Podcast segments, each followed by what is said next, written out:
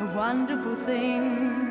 Cause everyone listens when I start to sing.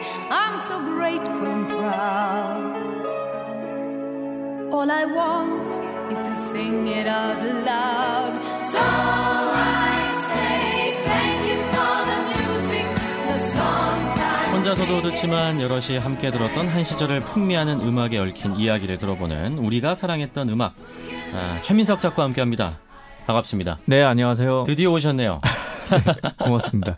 어디 갔다 오신 겁니까? 아, 중남미에 제가 책 때문에 취재를 좀 다녀왔습니다. 음, 저 없는 동안 또 다른 분께서 네. 자리를 잘 메워 주, 주셨다고 하셔서 감사한 마음으로 잘 다녀왔습니다. 취재를 빙자한 여행 아니었습니까? 아닙니다. 취재를 빙자한 여행을 추구했는데 네. 정말 말 그대로 취재만 하고 왔습니다. 아, 예. 알겠습니다. 좀 안타깝네요. 제대로 된 휴가가 아닌 것 같아서. 아, 뭐 그게 작가의 삶이죠. 네. 알겠습니다. 오늘 그래서 준비하신 주제는 어떤 주제입니까? 네, 사실상 이제 여름이 막 빠지잖아요. 네. 그래서 이대로 여름을 끝내면 좀 아쉬운 마음이 들 것 같아서 음. 여름에 관해서 주제 하나를 골라왔습니다. 여름. 예. 아, 좀 제가 한번 여, 예. 여쭤볼게요. 네. 여름 하면 어떤 게 떠오르시나요? 여름 하면 저는 그 어렸을 적에 네. 그 아파트 단지 내에서 소나기가 막 쏟아지고 있는데 네. 아주 자유롭게 뛰어다니던 비를 네. 맞으면서 그런 기억이 떠올라요. 아, 마치 뭔가- 미친 사람처럼. 뭔가 도시에서 자란 예, 아이다운 네. 그런 기억인데 사실 저는 뭐 다 좋죠. 그런데 여름을 떠올리면 바다를 빼놓을 수는 없잖아요. 바다. 예, 이대로 가을을 맞이할 수는 없어서 오늘은 바다 특집으로 준비를 해왔습니다. 올해 저도 아직 바다 안 가봤거든요. 뭐 바다 갔다 오신 분도 계실 거고 어쨌든 네. 뭐 추억을 다시 소환하는 그런 차원 그리고 대리 만족하는 차원에서 한번 바다 준비해봤습니다. 어, 오늘은 그러면 어떤 뭐 흐름이 있습니까? 아, 당연히 있죠. 오늘은 특별히 정서적인 흐름을 염두에 두고 제가 선곡을 해왔습니다. 정서적인 흐름. 예. 뭐 어떤 흐름이죠, 그게?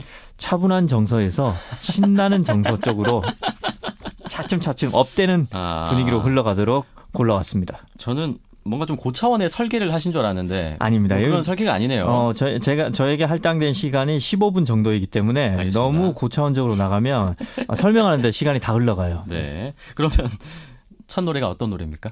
어, 첫 노래는 일단 잔잔한 노래로 시작을 해야 된다고 했잖아요. 네. 그렇기 때문에 바다 특집이면 일단 파도 소리로 시작을 해야죠. 파도 소리. 예, 그래서 준비를 해왔습니다. 갈매기 소리가 파도 소리가 네. 벌써 들려요. 아, 평온해지죠? 어떤 곡인지 알겠네요. 네. 성시경의 제주도의 푸른 밤입니다. 떠나요 둘이서. 혼자 떠나면 안 돼요. 네. 가족끼리 아니고 지금 연인끼리거든요, 이거. 예. 아, 로맨틱하네요. 그. 그래서 바다에 못 가신 거 아닙니까, 올해? 저 결혼했습니다. 아, 네. 예. 좀 떠나고 싶네요, 진짜. 그. 저는 사실 네. 이 노래를 들을 때마다 힐링이 되는 기분이 들어요. 우리가 분주한 도심에서 굉장히 정신없이 지내잖아요. 그래서 되게 바쁘고 제가 스트레스를 많이 받았을 때 오히려 이 노래를 한 번씩 틀면서 좀 대리 만족을 합니다. 음. 근데 원곡 말고 네. 성시경의 버전으로 들고 오셨어요? 사실 뭐 원곡은 들국화의 최성원 씨 버전인데 방송에서 많이 나오잖아요. 음. 그리고 또 태연 버전도 좋은데 그건 제가 과거 김덕기 아나운서 시절에 틀었습니다. 그래서 약간 과거사 청산 차원에서 아, 적폐 청산 느낌으로. 예, 그, 그 시절에 튼 음악은 제가 알아서 배제를 했습니다. 아, 예. 어쨌든 그 뭐 곡이 출중하니까 네. 어, 원곡이든 편곡이든 다 좋은 것 같습니다. 네. 뭐 잠시 김덕기 아나운서의 근황을 청취자분들께 말씀드리면 요새 그 매일 아침에 종합 뉴스를 하고 있는데 어, 새벽 일찍 나와서 잠을 못 자가지고 많이 피곤해요. 아 그분한테 힐링이 필요하겠네요. 네, 이곡 네. 들려주고 싶네요. 네. 네. 지금 이 리듬을 들어보면 이게 지금 보사노바 풍인 거잖아요. 그렇죠? 그렇죠. 네. 제가 이번에 그 브라질에 취재를 갔다 왔거든요. 오. 예. 그래서 약간 그 연관성도 있네요. 그럼 리우에 가면 시- 진짜 뭐 이런 음악 나옵니까? 뭐 버스킹 하면서? 어 제주도의 푸른 밤은 나오지는 않고요. 네. 예, 코파카바나를 배경으로 한 이런 리듬과 멜로디의 음악들이 많이 나오죠. 너무 좋다. 네. 네. 자, 잔잔한 파도로 시작하는 곡으로, 예, 진짜 잔잔하게 시작해 봤습니다. 좀 뭐 아까 정서적 흐름이라고 말씀하셨는데 이제 좀 텐션 올려야죠. 그렇죠. 네. 그래서 이제 다음 들을 곡은 지금 들은 것보다 약간 신나는 곡으로 준비해 왔습니다. 그런데 네. 또 갑자기 너무 신나서 분위기가 급전환되면 매끄럽지 않으니까 네. 나름대로 제가 연결고리를 찾아왔습니다. 연결고리 혹시 제주도? 아닙니다. 이번에는 네. 또 파도 소리를 파도 소리로 시작하는 곡 중에서 나름대로 경쾌한 곡을 하나 골라왔습니다. 파도 소리로 시작하는 곡 또 뭐가 있죠? 어, 쿨의 해변의 연인. 쿨, 아, 쿨의 해변의 여인 은 네. 아니고 유엔의 파도입니다. 유엔의 파도. 네. 아마 2000년대생은 이 곡 잘 모를 거예요. 유엔 하면 이제 United Nations 국제연합 독이죠. 네. 제 세대 때 이제 유엔 하면은 진짜 최고의 남성 듀엣 그룹이었거든요. 그렇죠. 네.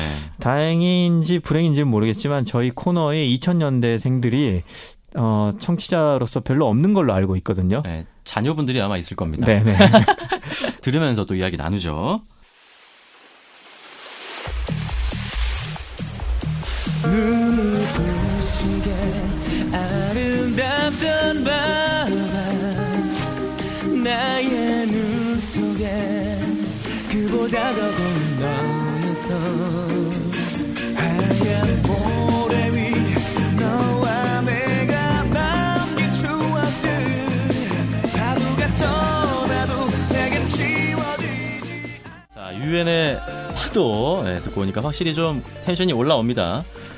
아, 저도 신나네요. 지금 분위기는 저희가 말을 되게 건조하게 해서 그렇지 약간 무도장 같은 분위기가 좀 느껴져요. 그래요.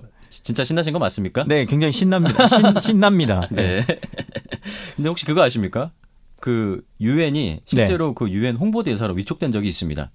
아, 정말요? 진짜로. 국제연합의 홍보대사로요? 네네네. 이름 야, 덕분에 이래서 한번 위촉된 적이 사람은. 이름을 잘 지어야 돼요. 맞습니다. 어쨌든 추억 소환 좋아요. 자, 일단 흐름상 보면 여기서 더 텐션을 한 번 더 끌어올려줬으면 좋겠습니다. 저는 개인적으로는 네. 지금 들은 이 파도 못지않게 이 다음에 들을 곡이 신나거나 아니면 더 신난다고 생각을 해요. 네. 왜냐 근데 약간 아, 쉬운 점이 있다면 이분이 가수로서 인정은 크게 못 받아서 그게 조금 아쉽긴 합니다. 아, 느낌이 오는데요. 어, 인정을 못 받았다고 한 데서 힌트를 좀 얻으셨나요? 네. 그 명언 제조기. 어, 그렇죠. 네. 네. 늦었다고 시- 생각할 때가 가장 늦은 때다. 네. 이 곡 사랑하는 분들이 굉장히 많죠. 둘이 같은 생각을 하는 것 같아요. 네. 한번 다음에 들으실 말해볼까요? 곡은 네. 바다 의 왕자. 왕자. 안 맞네요. 네. 첫 만남이라 네, 그렇죠. 벌써 신 나요. 올라오고 있잖아요, 지금. 저는 요 다음에 음. 좀 얼얼 그때 신이 나거든요. 네. 빰빰빰빰빰빰 올리거든요, 텐션을. 뚱뚱. 어. 이때부터 조금씩 맞아, 신이 나기. 시작합니다. 네. 네. 이 곡이 진짜 저희 CBS 음악 FM에서 시청곡으로 진짜 많이 들어오는 곡입니다, 실제로 여름에. 굉장히 명곡이고요. 네. 곡이 군더더기 없이 정말 매끈하게 나왔어요. 그래서 저는 이 곡을 사실 개인적으로 박명수 씨의 대표곡이라고 생각을 해요. 그러니까 박명수 씨가 부르지 않았다면 어떻게 됐을까요? 실제 그러면 좀- 불렀다면. 유치한 곡이 되어버릴 수도 있겠죠. 왜냐하면 여기 보면 가사에 그 나는야 바다의 왕자 하지만 너 없인 해변의 환자 이런 좀 유치한 라임도 있는데 2000 년대 그거를 라임이네. 예, 네. 개그맨 출신이 아니면 사실 이런 가사를 살리기가 어렵거든요. 그렇죠. 좀 곡이 이 개그맨 박명수의 정체성과 좀잘 맞아 떨어져서 더 어울리는 것 같아요. 네. 네, 그래서 이거 따지고 보면 개그맨 출신이라서 가수로서의 약점을 갖고 있는 게 아니라 개그맨 출신이기 때문에 더 활용할 강, 강점이 많은 거다. 그렇게 생각을 하고요. 박명수 씨는 그거를 굉장히 잘 활용한 것 같아요. 그렇죠. 그 이후로도 계속 또 곡들이 나왔었죠, 실제로. 네. 그래서 요즘 흔히 말하는 게 그 개가수, 개그맨 가수라고 하죠. 그렇죠. 네. 뭐 UV도 그렇고 형돈이와 대준이도 그렇고 뭐 언니스도 그렇고 다들 자기의 이미지를 잘 활용하고 있죠. 음. 어쨌든 바다의 왕자까지 좀 들어보니까 뭐 진짜 좀 스튜디오가 후끈해지긴 했습니다. 저는 네. 느낌이 예전에 해변가에 가면 천막 무도회장 이런 거 있었거든요. 저 몰라요. 아, 저랑 여기서 또 세대 차이 세대 차이가 여기 예, 느껴지네요. 갑자기 선을 그으시려고 하는데 저는 실제 무도회장을 갔지 예. 뭐 천막 아래서는 안 춥니다. 어, 조명이 좀 있어야죠. 예, 예. 아, 천막 무도회장도 조명이 있습니다. 아무튼 네. 예전에 그런 게 있었는데 음. 약간 그런 데 온 느낌입니다. 갑자기 좀 아저씨 같으시네요. 네, 죄송합니다. 애가 있어서. 아, 죄송합니다. 저도 애가 있습니다. 예, 죄송합니다. 아, 자, 그러면 한 번 더 텐션을 올리나요? 아니면 여기서 죽이나요? 아 올려야죠. 또 올려요. 예. 이제 저 세상 끝까지. 텐션으로 가야 되거든요. 그렇죠. 끝까지 가야죠. 네. 제 개인적인 생각으로 바다를 소재로 한 곡 중에 지금 소개할 곡만큼 흥겨운 곡이 또 있을까 싶습니다. 어떤 곡이죠? 아 예전부터 제가 이 코너에서 꼭 한번 틀고 싶었는데 기회가 안 돼서 계속 못 틀었거든요. 음. 마침내 틉니다. 바로 유피의 바다. 유피. 유피 하면 뿌요뿌요인데. 아 뿌요뿌요도 좋은데 오늘 주제가 바다이기 때문에 바다. 예, 바다 오늘 주제가 바다인데 뿌요뿌요를 갑자기 틀 수는 그렇죠, 없잖아요. 그렇죠. 아, 네. 전 뿌요뿌요 좋아해가지고. 어, 오늘 바다. 이 곡은 어떤 곡이죠? 유피의 바다를 설마 모르시는 건 아니죠? 당연히 알죠. 예. 좀 설명을 해주시죠. 예, 이 유피의 바다는 네. 신나지 않을 수 없습니다. 들으면서 네. 이 곡을 들으면서 뭔가 마음이 우울하다. 음. 그거는 현재 그 사람의 마음이 건강하지 못한 겁니다. 아, 그 정도로 해석하시네요. 예, 그래서 어, 제 생각에는 유피의 바다가 마치 어, 마음을 테스트할 수 있는 음. 마음 건강의 리트머스 시험지가 아닌가 아. 이렇게 생각을 할 정도입니다. 그 정도로. 네.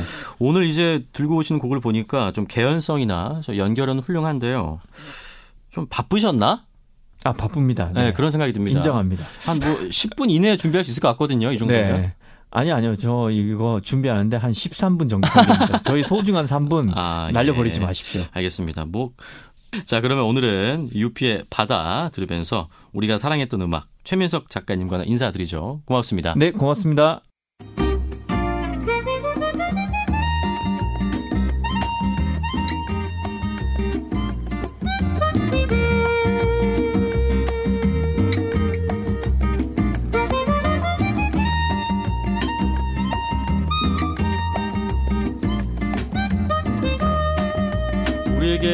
영감을 주는 화제 인물을 만나보는 길 위의 초대석 시간입니다. 올해 대한민국 임시정부 수립 100주년을 기념해서 많은 독립운동가들이 재조명되고 있죠. 그 가운데 한국 독립투쟁사에 지울 수 없는 족적을 남긴 독립운동가가 있습니다. 바로 백범 김구 선생. 올해는 백범 서거 70주년이 되는 해이기도 한데요. 역사적 기록들, 그 행간에 숨겨진 백범의 인간적인 면모를 담아낸 소설이 최근 재출간돼서 관심을 얻고 있습니다. 2005년에 장편 소설 미실로 세계 문학상을 수상하며 대중에게 이름을 알린 분이죠. 소설 백범 거대한 슬픔의 저자 김별아 작가님 오늘 길 위의 초대석에 모셨습니다. 안녕하세요 작가님. 네, 안녕하세요. 반갑습니다. 네, 반갑습니다. 최근에 출간한 이 백범 거대한 슬픔 2008년에 발표한 소설인데 이게 개정판이에요. 예, 이 질문을 꼭 드리고 싶었습니다. 그러니까 네. 책 제목이 거대한 슬픔이에요. 네. 뭐, 부정할 수 없는 위인, 거인. 인 것은 사실인데 그것이 그려지는 것은 굉장히 임, 그 감정이나 이런 것도 없고 흔들림도 없고 너무 강철 같은 네. 예, 피도 눈물도 없는 어떻게 보면은 그런 모습이 아닌 정말 뜨거운 피가 흐르고 많이 슬퍼하셨고 그 슬픔을 힘으로 만들어 가지고 이렇게 끝까지 싸울 수 있었던 그 선생님 삶 자체가 저는 거대한 음. 슬픔이라고 생각을 했어요. 제가 느끼기에도 그랬고 가장 와닿았던 네. 슬픔은 어떤 슬픔이었어요? 그 이봉창 음. 예, 얘기가 이봉창이 사실 이봉창 의사가 굉장히 이렇게 뭐라 그럴까 그 보통 사람들이 보기엔 약간 밀정 의심을 할 정도로 맞아요. 예, 그러니까 이렇게 평범한 모습도 아니었고 일본 사람 같기도 하고. 음. 근데 자기 그 뜨거운 가슴을 유일하게 알아준 사람이 백범이거든요. 음. 근데 그 부분에서 사실 그 이봉창 의사는 어 세상에 지금 어 끈이 하나도 없는 사람이었어요. 아무것도 없고 사실 지금도 많은 기념 사업회들이 있는데 이봉창 기념 사업회 있긴 하지만 사실 활동이 이렇게 막 많지 않은 이유가 이분은 가족이 없어요. 음. 가족이 없고 그 자손도 없고 이렇기 때문에 어, 그 기념조차도 사실은 좀 그런 사람인데 그분의 뜨거운 심장을 이해하는 음. 그 백범의 모습이 저한테는 예, 되게 중요한 부분이었습니다. 그게 왜 슬픔입니까? 아, 그 이봉창 의사가 떠날 때에도, 그러니까 마지막에 그, 이제 거금을, 이 백범 선생이 해외 동포들한테 모금한 거금을 선뜻 이렇게 내준단 말이에요. 그러니까 음. 이 사람이 그 울면, 거의 울면서 이렇게 얘기를 하는 거예요. 어, 이거, 내, 나를 이 세상에 믿어준 사람은 유일한 사람. 음. 당신 하나밖에 없었다라고 네. 얘기를 하는데 그러니까 떠나 보내는 죽음으로 헤어지는데도 진짜 남아들끼리 음. 예. 아, 진정으로 이해를 받았기 때문에 음. 나는 기꺼이 죽을 수 있다. 뭐 이런 것들이 안 슬픈가요?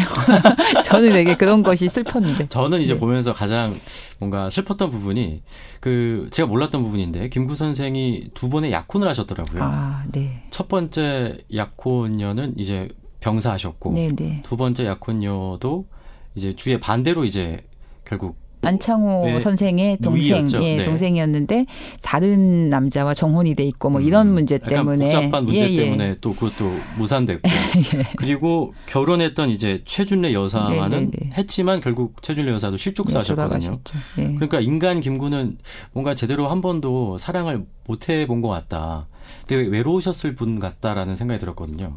꼭 그렇지만은 않은 게 굉장히 음. 여성관이 특- 독특하셔요. 그 시절에는 볼 수 없는 너무나 진보적이라서 볼 수 없는 여성관. 그러니까 여성의 자 자의식, 자 이런 걸 굉장히 중요하게 음. 생각하고 그래서 뭐 약혼녀도 직접 가르치잖아요. 공부를 시키고 같이 우리 교육 사업을 해야 되기 때문에 그래서 음. 너가 공- 한문을 좀 배우라 하면서 그래서. 공부를 시키고 최준예 여사 같은 경우도 이 굉장히 희생을 많이 하셨는데 그것에 미안하게 생각하는 가장 첫 번째가 그 어느 선교사가 이제 최준예 여사한테 공부를 시켜줄 수 있다 지원해줄 수 있다고 했는데 이 선생님을 그 어, 선생님을 내조하는 문제 때문에 못하게 됐을 때 음. 그것 때문에 평생을 이제 미안해하는 그런 모습들이 있거든요. 그래서 그 나중에 근데 뭐 사랑이라고 한다면 그 중국 여성이지만 이제 주애보. 주애보와의 네. 그러니까 주애보라는 인물은 그 중국인인데 그렇죠. 그 고물상 부부처럼 같이 행세를 해서 예, 원래는 뱃사공, 처녀 뱃사공인데, 네. 예, 처음에 이 사람이 누군지도 모르고, 백범이 어떤 사람인지도 모르고 숨겨주면서 이제 도피하고 있을 때, 윤봉길 음. 사건 이후에 도피하고 있을 때, 그 도피를 돕다가, 근데 나중에 그 난징이나 이런 데로 간단 말이에요. 근데 그때까지 또 가가지고 같이 이제 가짜 부부 행세를 하다가, 표현이 그렇게 돼 있죠. 가짜 부부 네. 행세를 하다가 어느새 진짜 부부가 되어 있었다. 음. 뭐 이런, 이런 정도의 표현인데, 나중에 이제 임시정부가 다시 이제 이전하면서 국민당 정부를 따라서 중경으로 가면서 헤어지게 되는데 이제 그때 어 백범 선생이 하시는 말이 있는 돈을 다 털어줬는데 그 전에 뱃삭을 치렀기 때문에 얼마 안 남은 거예요. 음. 100원인가 뭐 이런 걸 주면서 너무 마음이 아픈 게 두 번 이렇게 나와요. 아쉽다, 아쉽다 뭐 이런 음. 식으로. 어. 그 두 번 안 쓰시거든요. 저는.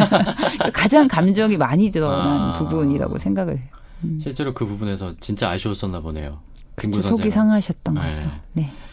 김구라는 인물은 약간 세종대왕 이순신처럼 네. 뭔가 성역화된 인물처럼 느껴지기도 하거든요. 어떤 그렇죠. 분들에게는. 네. 그래서 다루기가 까다로운 인물이기도 하고요. 음. 상당히 조심스러웠을 것 같아요. 쓰시면서도. 그때 제가 세종대왕도 썼거든요. 세종대왕 어린이 책으로 썼는데 세종대왕도 저는 되게 슬펐어요.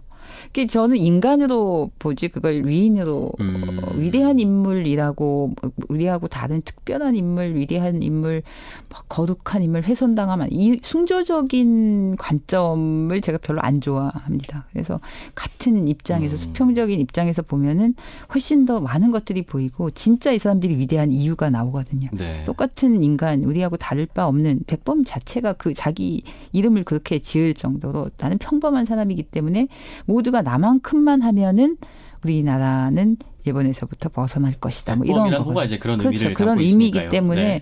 그러니까 그 선생님이 원하신 것도 저는 그렇게 떠받들고 우러르고 이런 것이 아니었을 거라고 생각해요. 소설 속에는 이제 해방되고 한국에 온 장면까지만 음, 네, 담았어요. 그 네. 이후에 백범 김구는 그려지지가 않았습니다. 네. 이유가 있나요, 그러면? 어, 사실 해방 정국에서는 정치인이셨죠. 근데 이제 공과가 다 있는 것 같아요. 음. 그 어, 가장 백범이 백범다웠던 시기는 그 백범 자체가 임시정부였던 그 시기. 음. 예, 그래서 그 앞에도 있지만 그 뭐 26년, 27년을 거기 중국에서 떠돌아 다닐 때 나중에는 사실은 거의 간판 하나 있는 무슨 음. 이런 것이었단 말이에요. 우리가 생각하던 막 대단한 그거는 이 네, 1919년 맞아요. 처음 생겼을 때 이제 막 음. 어, 몰려들었던 거 말고는 나머지는 진짜 깃발 찢어진 깃발 하나 들고. 백범. 선생 혼자 이렇게 붙들고 있었던 음. 그런 경우기 때문에 가장 그 인간 백범을 보여줄 수 있는 모습은 26년, 27년 요때까지가 아닌가 생각합니다. 저도 예전에 이제 상해 여행을 갔을 때 네. 그 대한민국 임시정부를 아, 가봤더니 네. 어, 이런 곳에 여기가 있었나 싶을 거기는 정도로 좋을 때였어요. 그렇죠. 그나마. 좋을 때라고 하던데 네. 다른 곳은 얼마나 이게 참 힘들었을까 네. 그런 생각이 들더라고요. 네, 그런 얘기 많이 나오죠. 그 어머니가 뭐 이렇게 자식들이 이제 최준혜 여사는 돌아가시고 그 어머니인 어머니가 자식들을 어린 손자들을 데리고 가면서 그 중국 시장에서 주었던 배추들을 가지고 소금에 절여서 이렇게 음. 가득가득 만들어 놓고 그러니까 굶어 죽지 말라고 네. 이제 하고 간 그런 모습이 나올 정도로 음. 사실 굉장히 어려웠죠. 예.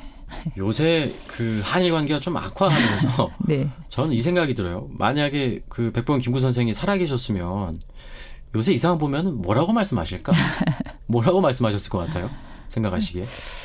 백범 선생님이 어느 정도는 어 중재를 하지 않죠. 오히려. 어, 그러니까 나중에는 이게 계속 변화했다는 게 뭐냐면 처음에는 사실 스치다를 일본 중위 스치다를 거의 난도질해서 죽이잖아요. 그거부터 네. 시작해서 그 분노가 나중에 이렇게 정제돼서 맨손으로 처음에 이제 일본군을 아, 그렇죠. 그냥 처단하셨었는데 예, 나중에 그렇죠. 좀 정대 정제가. 되고 네. 그리고 국제 사- 관계 속에서 그러니까 성숙한 어떤 투쟁의 모습들을 보여주시거든요. 그러니까 그런 역할을 그런 생각을 하지 않으셨을까 합니다. 그 박스로 이제 그 백범 김과 관련된 자료들 많이 수집하셨었잖아요. 네. 그때 백범 김과 관련된 자료를 많이 보면서 어 이게 김구 같다. 좀 음. 김구와 가까워지게 된 그런 계기가 된 그런 자료가 있습니까? 아, 그 선생님이 굉장히 사실 백범일지라는 책 자체가 굉장히 솔직한 기록이에요. 음. 그래서 어, 그 부분 중에 제가 뭐 웃으면서도 읽고 막 이랬는데, 어, 가장 웃겼던, 뭐 우습다고 얘기하면 그렇지만, 그 인상적이었던 부분이 뭐냐면, 이제 아버지가 돌아가시는 부분에서, 아버지가 굉장한 지지자였는데, 네. 어, 선생님의. 근데 돌아가실 때 이제 그 옛날식으로, 유교적으로, 이제 허벅지 살을 베가지고, 음. 이렇게 피를 받아, 받아 들이고 뭐 구워서 먹이고 이런 네, 할고라고 하는데 음. 그걸 하셨어요. 하려고 조금 떼서 드렸는데 별로 차도가 없어서 음. 더 많이 딱 칼을 대서 뱉는데 중간쯤 자르니까 못 자르게 너무 아파서 음. 그래서 그걸 떼지도 못하고 붙이지도 못하고 근데 네. 그 사이에 아버지가 돌아가신 거예요. 어. 근데 그 이제 상을 치러서 사람들이 오면은 이제 같이 맞절을 하고 이래야 되는데 할 때마다 어 고개를 숙이고 절을 할 때마다 이게 덜렁거리면서 아프죠. 떨어진 살이 네. 너무 아파가지고 우는데 사람들이 효자 났다고. 아, 근데 막 그 얘기를 사실은 안 쓰셔도 되거든요. 음. 그런 경우가 굉장히 많아요. 이 사람은 참 특별한 사람이다라고 느낀 부분이 그렇게 남들이 보기에 그렇게 막 아름답고 우아하고 대단해 보이지 않는 존경스럽지 않은 아주 날것의 음. 것들을 고스란히 일지에 쓰셨어요. 네. 그래서 이거는 진짜 강한 사람이 아니면은 음. 자기 약점을 이렇게 내놓을 수 없다. 또 자기 치부를 드러낸 거기도 그렇죠. 하니까요. 네, 그래서 그런 부분들이 근데 상당히 많습니다. 그래서 음. 그 부분을 보면서 이 사람이 진짜 거인이구나 음. 어떻게 보면. 예. 네, 오늘은 어, 백범 거대한 슬픔의 저자 김별아 작가 오늘 이야기 나누는데요. 아, 오늘은 여기까지 듣겠습니다. 고맙습니다. 예, 감사합니다.